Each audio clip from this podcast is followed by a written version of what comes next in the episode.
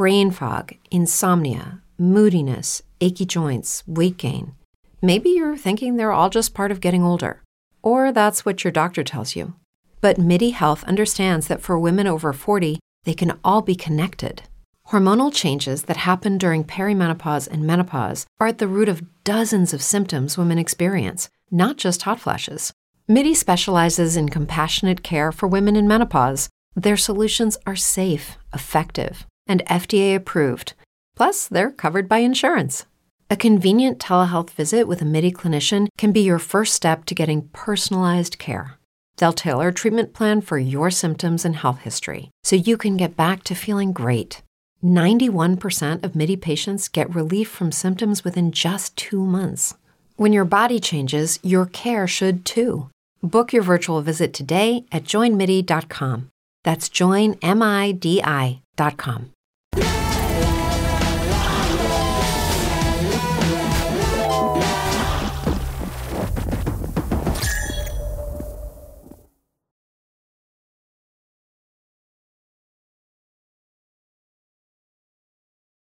Buongiorno e benvenuti a questo primo incontro mattutino della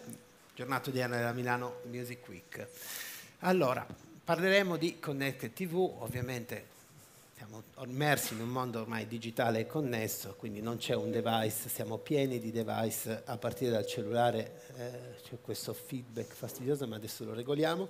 eh, che, che, sto eh, guardando per la mia scaletta, che eh, hanno totalmente cambiato il modo di eh, creare, usufruire e distribuire i contenuti, in questo caso musicali, portando a una trasformazione molto profonda non soltanto su come diciamo, sul, sul, mondo della creatività, ma anche su come eh, questi contenuti vengono distribuiti e nelle industrie che hanno il compito di eh, promuovere, distribuire e creare questi contenuti. Ne parliamo eh, oggi con un focus specifico sulle appunto Connected TV, è un panel realizzato anche in collaborazione con, con FIMI. Io parto con la presentazione degli ospiti, eh, Chiara Bonarrigo, Talent and Labor Relation Manager Italy di Vevo, benvenuta. Eh, Paola Catò, Director Streaming and Partner di Sony Music. Buongiorno a tutti. Eh, Nicole Meri, eh, Marino, Digital Sales Account di Universal Music Italia. Ed Enrico Pugni, Business Development Director di Warner Music. Buongiorno. Buongiorno, ci siamo tutti, fateci sentire un applauso, almeno vediamo, ci svegliamo un attimo. Grazie, grazie molto. Allora, inizierei da... Mm, da, da, Chiara, che è diciamo, anche la portavoce del mondo Connected TV, diciamo, eh, in, parlando di Vevo, e lo scopriremo in questa, in questa discussione. Ovviamente mh, una delle parole che utilizziamo più, in maniera più, eh, di più e, e, anche che abusiamo probabilmente di più è quella, eh, è la, quando parliamo di device tecnologici, è smart. Insomma, siamo pieni di oggetti che sono smart. Il rapporto tra tecnologia e intelligenza meriterebbe diciamo, un panel ad hoc, però la prima domanda che ti faccio è che cos'è smart, che cos'è connected, che cos'è una connected TV e se è differente da eh, una, una, smart TV e anche in che modo eh, Vevo mh, mm, insomma, eh, si eh, interfaccia con, tipo, con questa tipologia di device. Assolutamente, allora sicuramente una premessa è doverosa perché spesso quando mi ritrovo un po' a parlare di, di questo argomento in generale di connected TVs si tende ad associare la parola connected alla parola smart e in realtà non è appunto parzialmente, cioè è parzialmente corretto, non è proprio la, la definizione più corretta possibile perché in realtà quando parliamo di connected TVs andiamo a, a fare riferimento non soltanto alle smart TV, ma proprio a qualsiasi tipo di dispositivo che viene collegato ad internet e che permette un po' la fruizione di un contenuto TV o di un video in streaming. Quindi eh, la Connected TV può essere una smart TV, ma può essere anche una Gay, un, diciamo una, una, console di gaming come PlayStation, Xbox, piuttosto che qualsiasi tipo di dispositivo che veramente ti permette di fruire di un contenuto video in streaming. Quindi diciamo, il mondo smart fa parte del mondo più ampio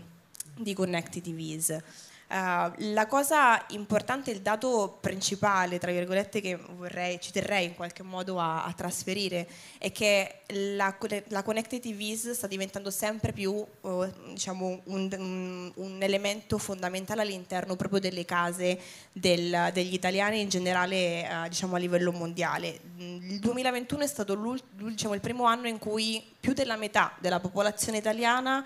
ha, uh, diciamo, mh, mm, possiede una, una, smart TV con una connected TVs, quindi più del circa il 56% di italiani.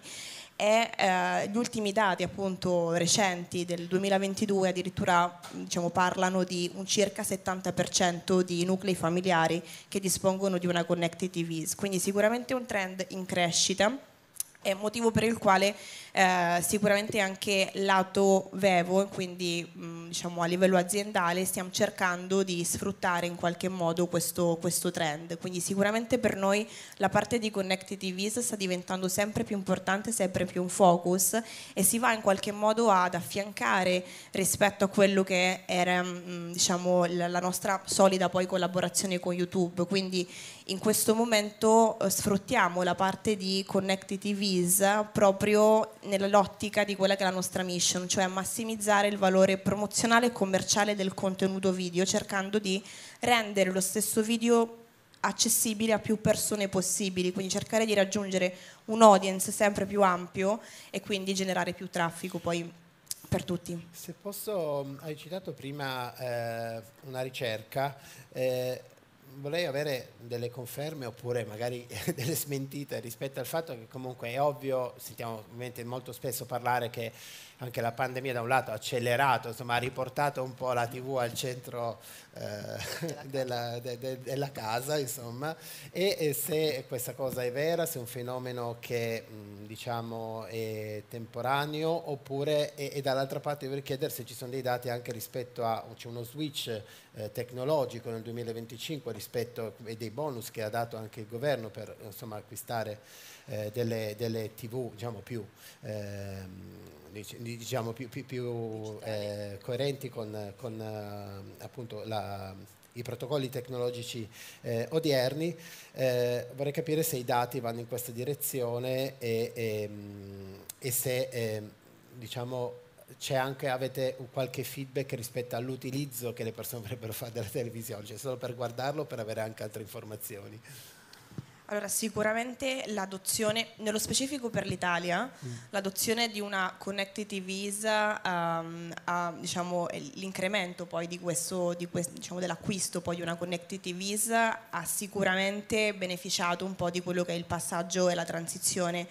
alla digitalizzazione, eh, quindi mm, diciamo, tutto quel percorso che anche a livello proprio governativo qui in Italia si sta facendo, quindi il bonus decoder, piuttosto che appunto tutto quel passaggio che porterà gli italiani entro il 2023 ad avere poi una, diciamo, una TV digitale. Quindi sicuramente ha aiutato, um, sicuramente la pandemia ha riportato un po' uh, la TV al centro dell'attenzione però eh, diciamo, quello che posso dire a livello proprio di, di dati è che eh, diciamo, se fosse stato soltanto un trend legato alla pandemia non avremmo visto già nel 2021 una, almeno per diciamo, la, la, parte di audience e di, eh, di views su, su Bevo, sul, sul circuito CTV, una crescita di più del 160% nel 2021 e quello che posso dire, ovviamente non andando nello specifico sui dati, è che le views che sono state raggiunte nel 2021 sul, dal circuito CTV su Vevo sono già state superate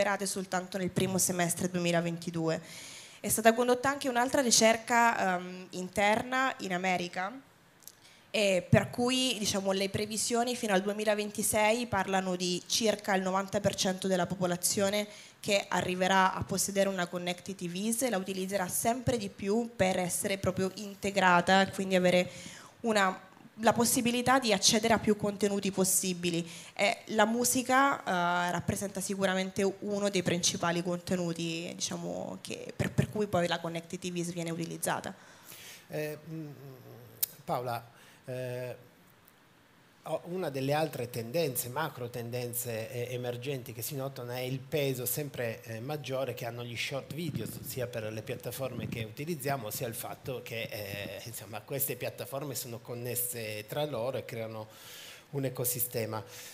Ehm, e cambia anche come dire, anche le, non soltanto le modalità di utilizzo, ma anche le fonti revenue, insomma è un, è un processo trasformativo molto, molto profondo. Eh, ti vorrei chiedere, in base alla tua esperienza, che peso hanno appunto questi short video e qual è la loro funzionalità nel creare e nel rafforzare questa connessione anche con device come le connette TV che poi abbiamo in casa. Guarda, io di, direi che mm, forse una, una, debita premessa da fare è quella che viviamo in una era di trasformazione digitale costante e Chiara stava dicendo la musica è il primo use case eh, e spessissimo questa stessa cosa si sente dire ehm, voice activated devices tipo Alexa, la musica è il primo use case, eh, TikTok e short form videos non esistono senza la musica, no? quindi il motivo per cui poi eh, la nostra industria, che è quella musicale, è stata profondamente impattata dalla trasformazione digitale, ma è anche il motivo per cui poi in fondo siamo quelli oggi più avanti e protagonisti dei nuovi modelli di business, è che la musica bene o male è rilevante con qualunque evoluzione dei, dei devices, cioè è al centro del,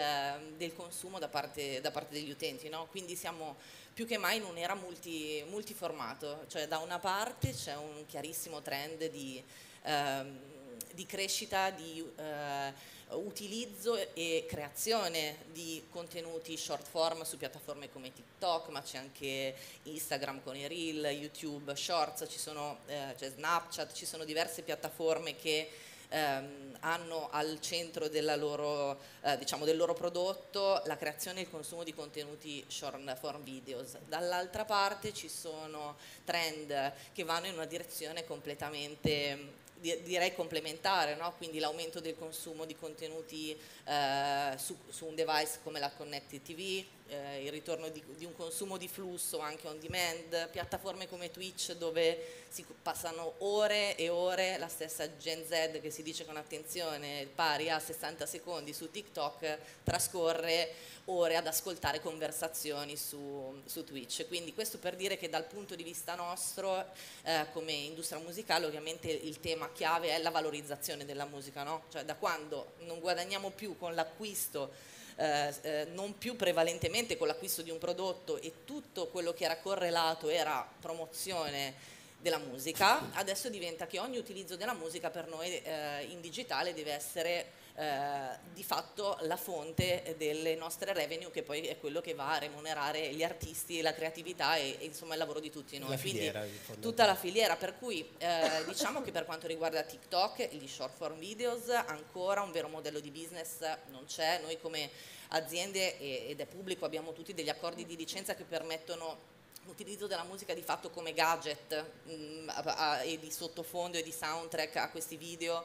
che di fatto sono prevalentemente contenuti creati dagli utenti. Eh, ma la, la, relazione interessante, parlando anche di Connected TV, è di fatto questi UGC eh, sono, eh, il capostipite è stato sicuramente YouTube come piattaforma, dove ehm, parlando di un'azienda come Sony, eh, la presenza di un player, un partner come Vevo è stata sin dall'inizio chiave perché il nostro obiettivo su una piattaforma dove ehm, si partiva da zero ricavi e tantissimo consumo, era, era indispensabile andare a identificare quali fossero dei contenuti premium di alta qualità, di valore aggiunto e ehm, potenzialmente monetizzarli adeguatamente rispetto a mi faccio il video delle vacanze e sotto metto la mia canzone preferita. Anche quello oggi genera una monetizzazione ma che noi non consideriamo premium, quindi per un'azienda come Sony i contenuti musicali premium degli artisti hanno come canale di distribuzione principale appunto Vevo. E, mh, la cosa chiaramente rilevante per noi è ehm,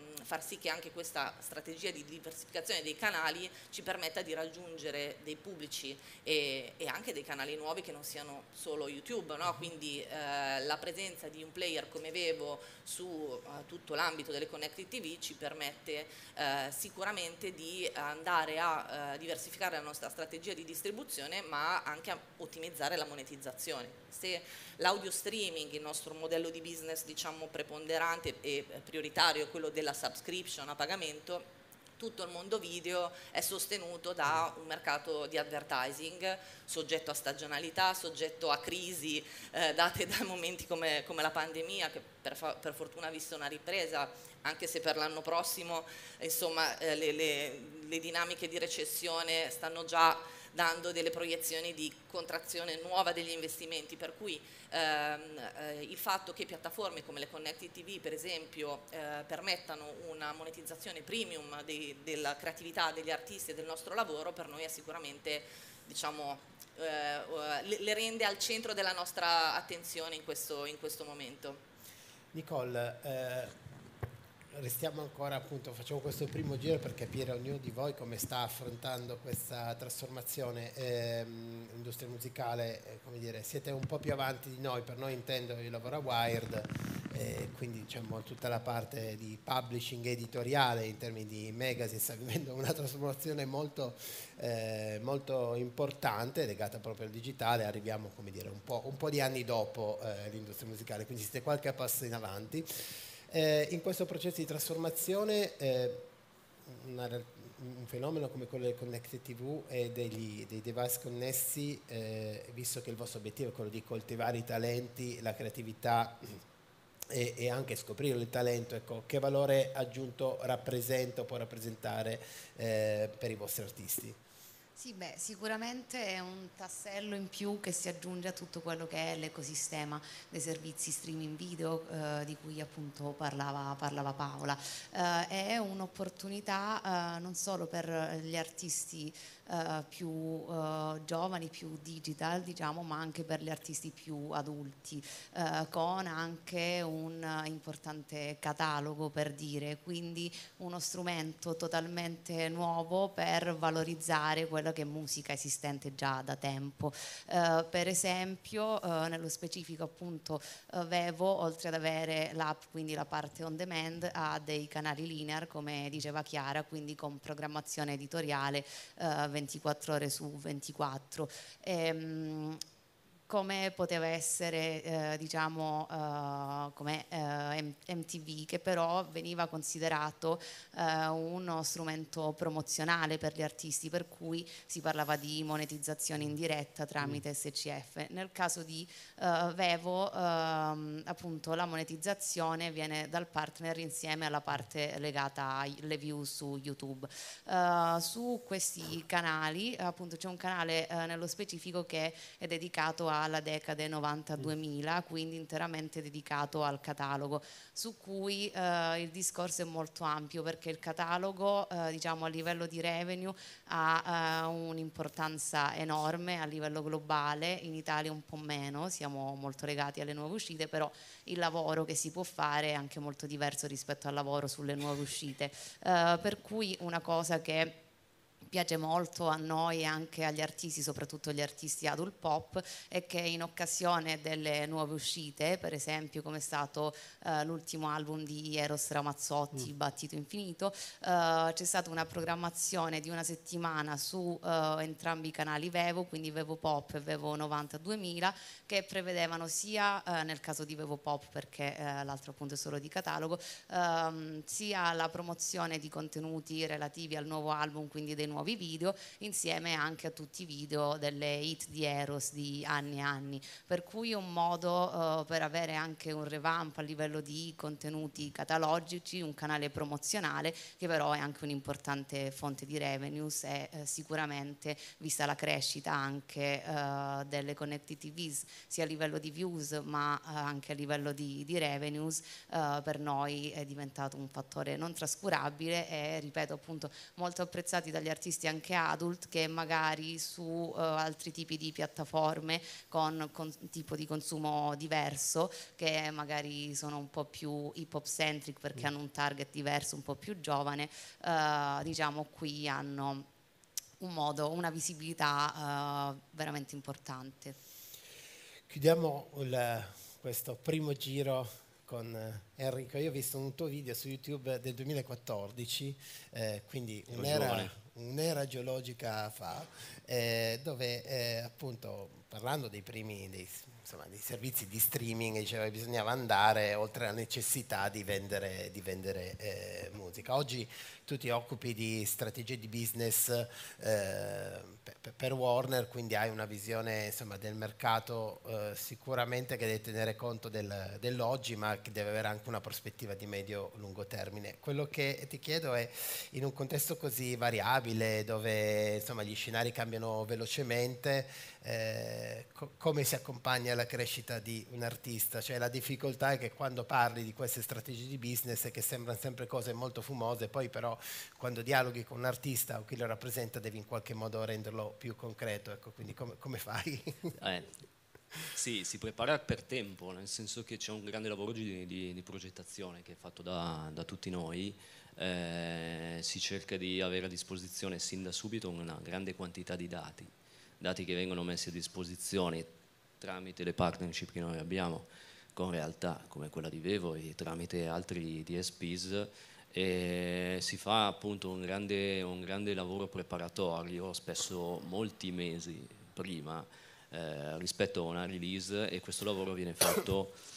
eh, includendo all'interno dei processi di discussione moltissimi attori, spesso sono gli attori, sono gli stessi partner con cui noi lavoriamo, con i quali si vanno poi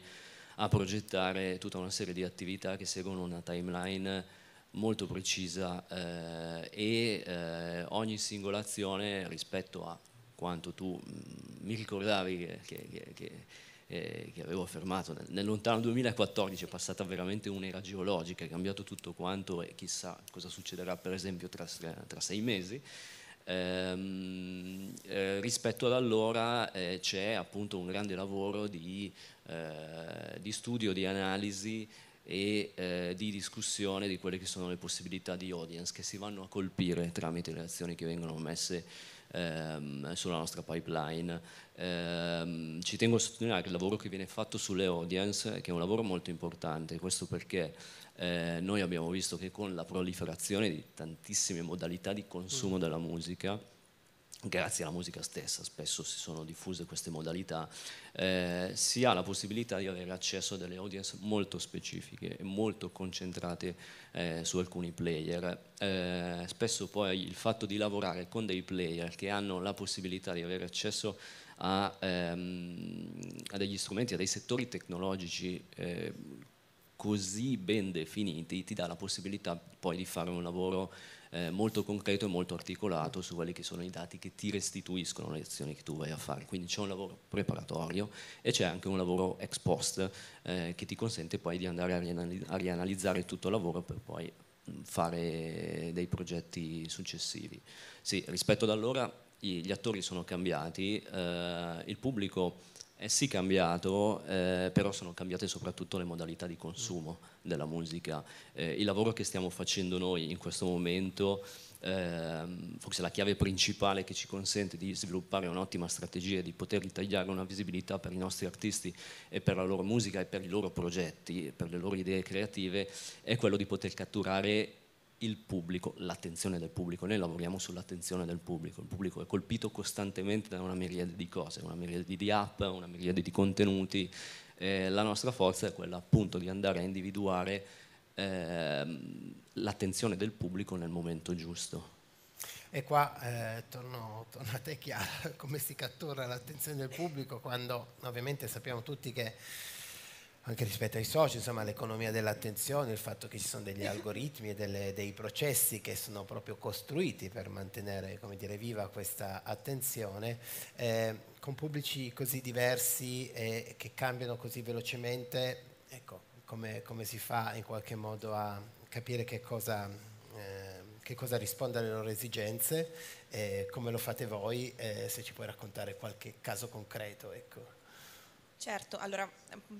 piccola premessa a livello proprio di, di, dati su quello che è il nostro audience in termini CTV e su Vevo, circa il 70% della, diciamo, de, degli utenti eh, ha un'età compresa tra i 18 e i 49 anni, quindi comunque l'utenza è super super cross generazionale. Mm. E di conseguenza, diciamo, tenendo a mente questo dato, eh, diventa sempre più importante andare a diversificare l'offerta, proprio perché eh, lato nostro appunto eh, l'obiettivo è sempre quello di raggiungere il maggior numero di persone possibili e diciamo in qualche modo incidere anche sulla retention, quindi vogliamo che queste, che queste persone rimangano, quindi è necessario adeguare l'offerta a quelli che poi sono i diversi target. Motivo per cui appunto uh, sono stati lanciati a livello linear, come anticipava Nicole, due diversi canali, un canale appunto che è Vevo Pop, quindi che cerca in qualche modo di indirizzarsi più ad un target giovane, e un canale invece Vevo anni 90-2000 che viene utilizzato proprio come contenitore per dar luce e ridar vita in qualche modo a quello che, che sono i contenuti di catalogo e contenuti un pochino diciamo sicuramente che diciamo sì, contenuti di catalogo tendenzialmente. E eh, in quest'ottica cerchiamo sempre di portare delle programmazioni speciali, di creare comunque degli esempi eh, e dei format che possano in qualche modo eh, diciamo,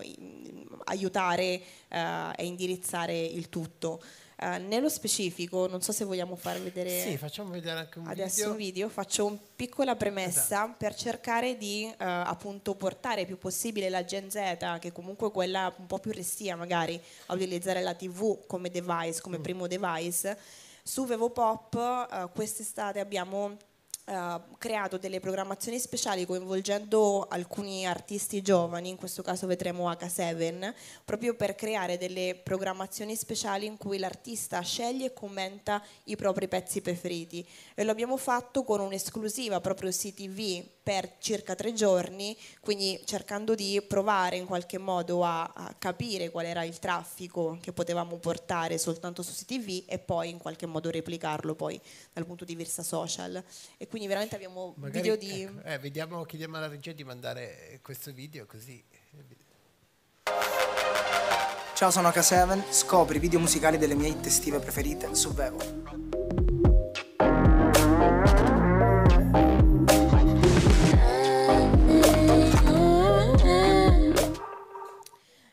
La selezione che vedevate era appunto diciamo, la selezione che era stata fatta da, da H7 e all'interno poi del blocco uh, ogni video uh, veniva anticipato da un'introduzione dell'artista, quindi che raccontava il motivo per cui era stato selezionato quel video all'interno. Um, a prescindere appunto poi dal, dal canale Vevo Pop uh, attraverso appunto blocchi speciali magari in occasione di album o di anniversari così come è stato che abbiamo recentemente fatto un blocco speciale per il quarantesimo anniversario di Thriller su Michael Jackson, okay. quindi cerchiamo di in qualche modo provare... Anche, anche, per gli eventi o soltanto per pubblicazioni? Assolutamente anche per gli eventi. Mm. Uh, abbiamo creato un blocco speciale in occasione proprio della Music Week, lo abbiamo fatto per Sanremo, uh, cerchiamo anche di uh, far leva su tutti quelli che sono gli eventi culturali, non lo so il mese del Pride, piuttosto che a livello internazionale anche il Black History Month oppure la parte appunto più latin, quindi cercando di andare a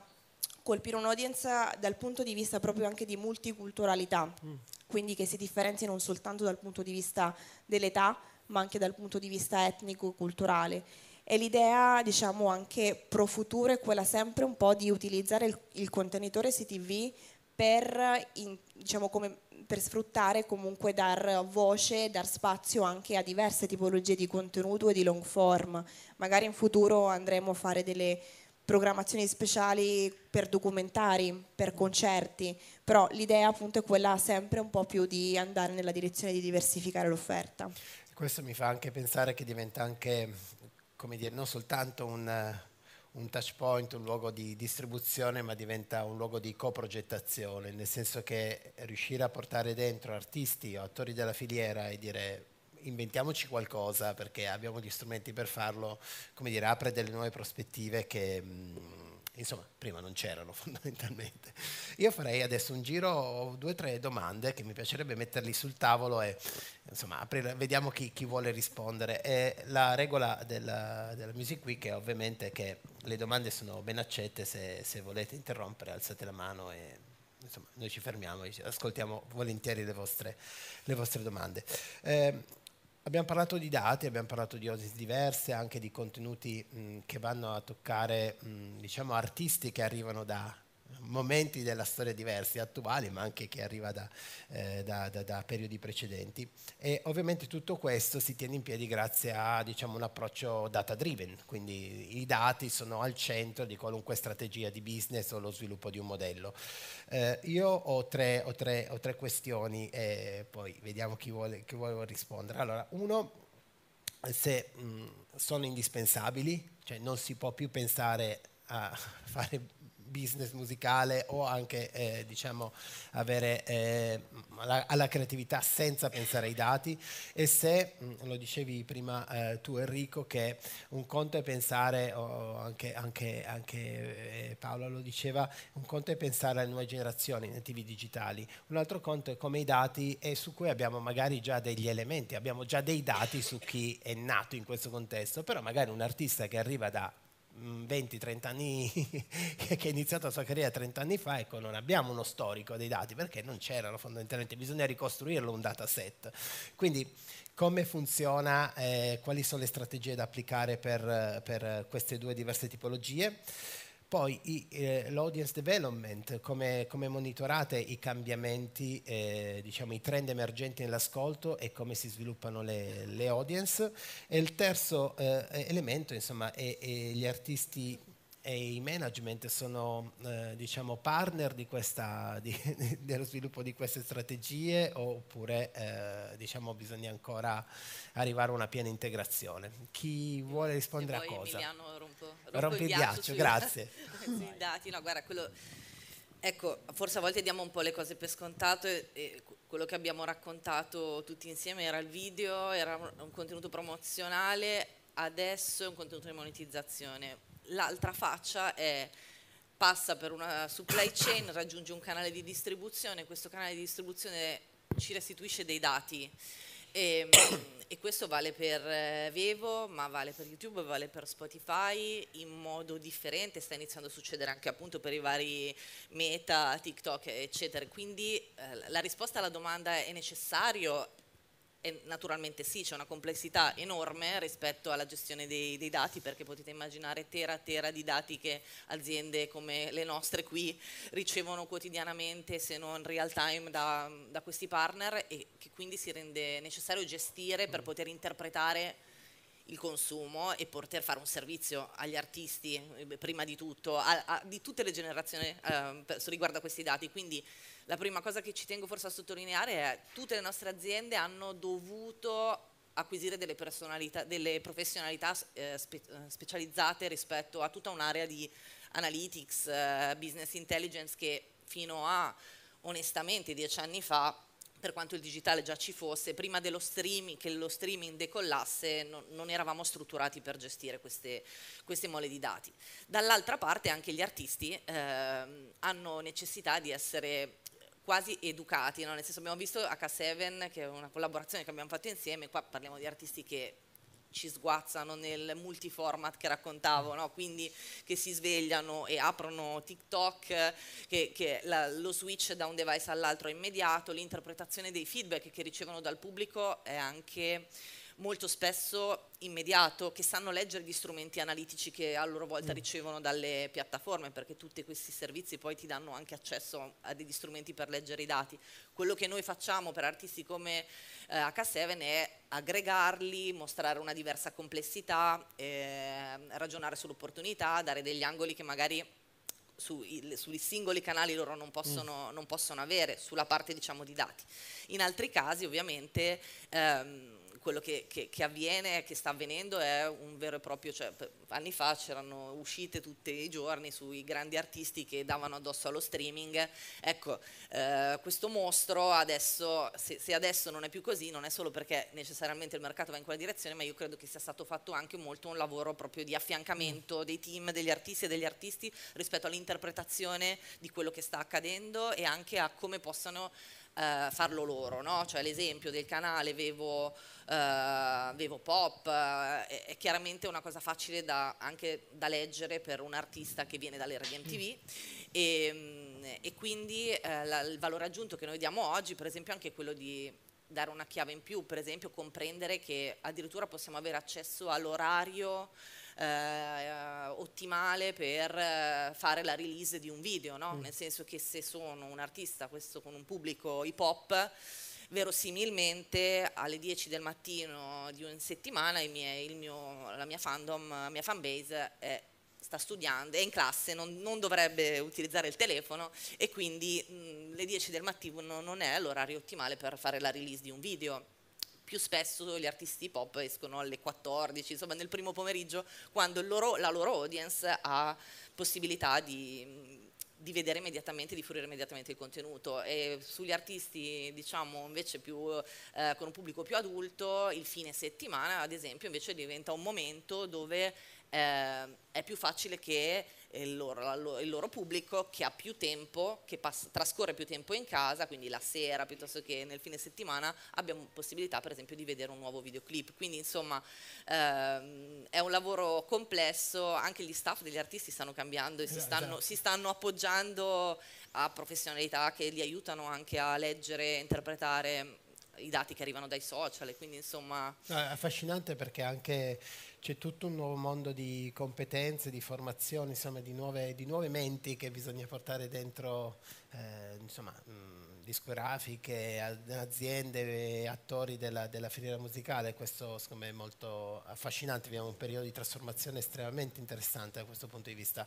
Abbiamo ancora eh, qualche minuto per, volevo avere una battuta voi due su, sugli altri due temi. So, chi sì, vuole guarda, iniziare dalle audience uh, magari? No, volevo, ah, volevo okay. collegarmi a quello che diceva mh, Paola, perché è una grande contezza di quello che effettivamente è il, l'apporto che viene dato, dato da dai dati in generale noi l'abbiamo avuto durante la pandemia dove c'è stata una forte accelerazione dell'utilizzo di strumenti da parte dell'industria, eh, c'è stato un forte flusso di, di, di, entrata all'interno delle nostre realtà di persone che si occupano di dati, di analisi di audience, quindi con delle competenze molto specifiche che spesso arrivavano da, da altre realtà.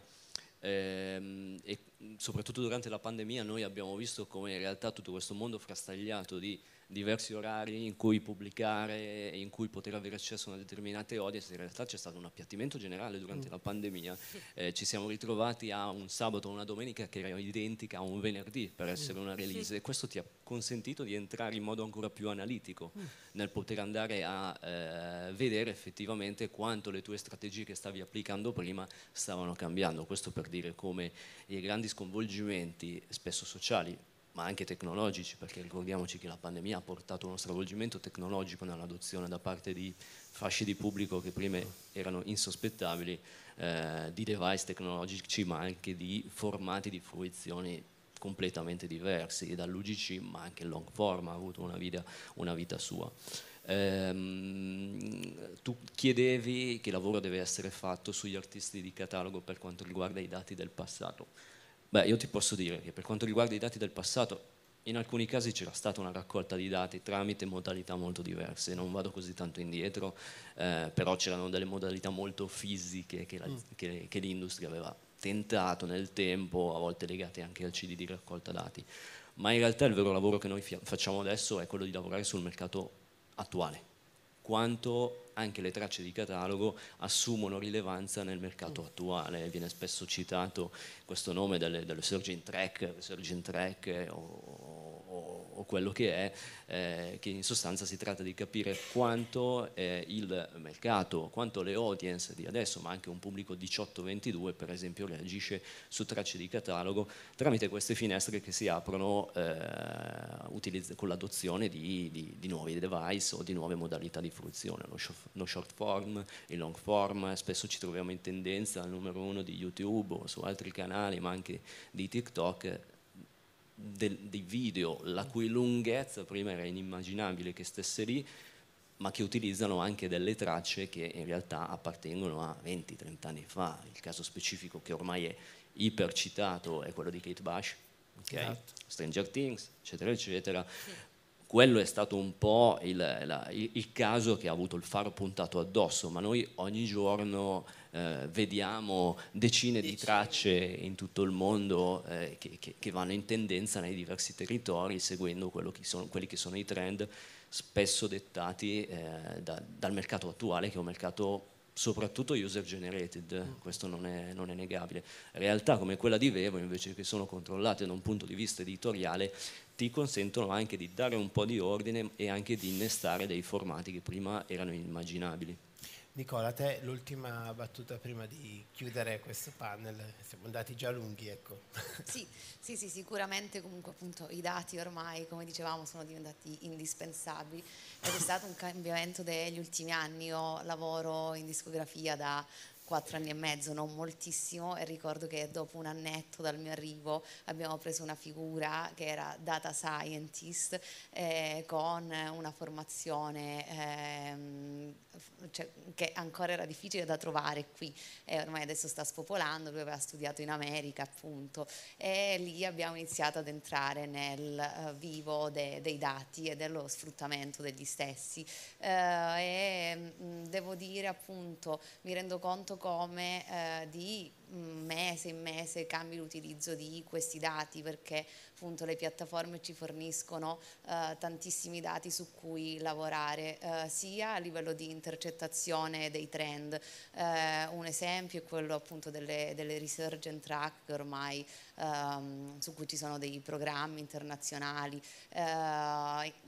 che appunto intercettano dei trend mh, su uh, TikTok ad esempio e nuove piattaforme sia a livello di nuovi trend. Per esempio uh, di recente stiamo sviluppando un progetto sulla musica funk uh, mm. a livello local che nasce dal, dal, gaming, quindi il trend è stato intercettato da lì. Abbiamo visto che in altri paesi iniziava a spopolare questo fenomeno mentre in Italia eravamo un attimo più indietro perché comunque è una grande, una grande novità e quindi abbiamo iniziato, cioè poi il fatto sta nel cavalcare il trend al momento giusto e non aspettare troppo. Ehm, eh, per quanto riguarda appunto poi l'audience, la targetizzazione, eh, sicuramente i dati sono importanti anche nello strutturare le campagne marketing perché eh, abbiamo a disposizione dei dati talmente dettagliati che ci permettono di andare a targetizzare in, a un livello uh, super preciso uh, l'audience che vogliamo raggiungere e sicuramente questa è una differenza importante rispetto alla pubblicità generica che si faceva prima di avere questi strumenti a disposizione. Grazie eh, Nicola. Quindi no, interessante questa discussione finale sulla parte di dati perché siamo partiti parlando di Connected TV, concludiamo parlando di Connected TV, quindi la, questa discussione secondo me conferma un, un fatto che eh, il software diventa la, la leva centrale. Ecco, abbiamo parlato di un oggetto come la TV che conosciamo so da, quanti, da quanti decenni